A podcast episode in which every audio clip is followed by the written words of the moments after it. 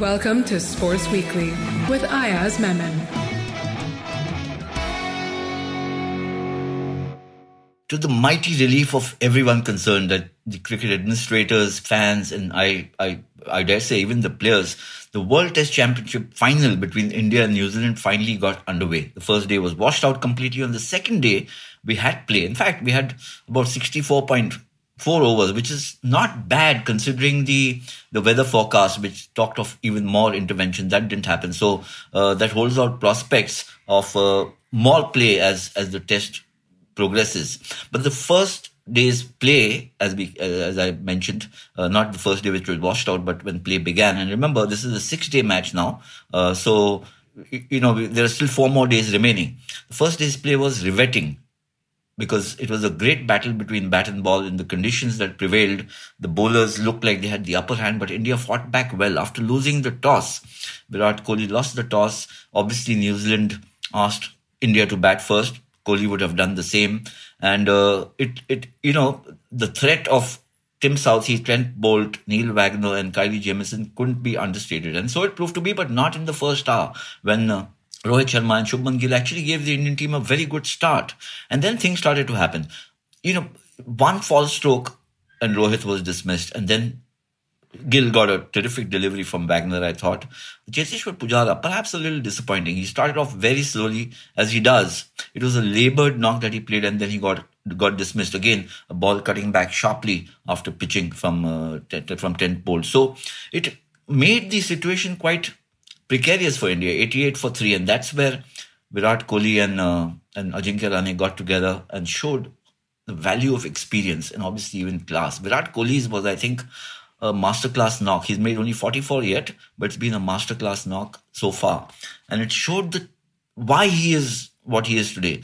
Remember, on the first tour of England, in, eh, on his first tour of England in 2014, his first series, he made 134 runs in five test matches. The next time he went there in 2018, he had made 593 runs in the series. This shows how dramatically he had grown. But it only, you can only grow like that if you are learning constantly. And what we saw on the on the opening day or the, or the when play started in the WTC final was Virat at his masterly best. Best. Yes, he was beaten a few times. Sometimes you get an edge and it falls short of the field. And that all that will happen when conditions are so much in favor of bowlers.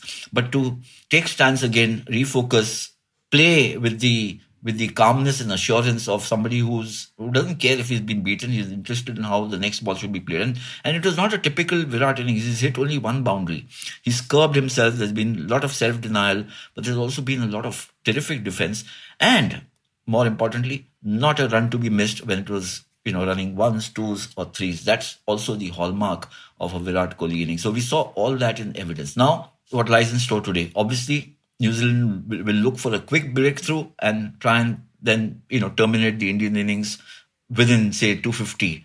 That would be their their hope. India would be hoping that they get past 300. It's a psychological uh, barrier to hurt, uh, to overcome in a test match where you might not get mighty scores because the conditions don't favor it. The bowlers will always be in the game on this kind of a pitch and these conditions when it's rain is forecast over the next few days also.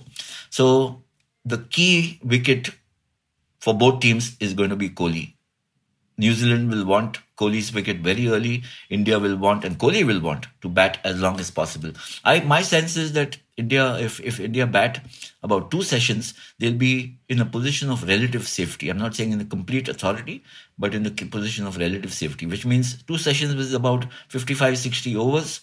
The, the strike rate or the scoring rate has not been very very high, and understandably so given the conditions. But in about 60 overs, if India make a further 130, 140 runs, they are almost at the 300 threshold. Remember, India's three fast bowlers, Ishant, Shami, and and Bumrah, are not, you know, they don't contribute too much in terms of runs. So you have to discount their contribution. They can support somebody else who's scoring at the other end.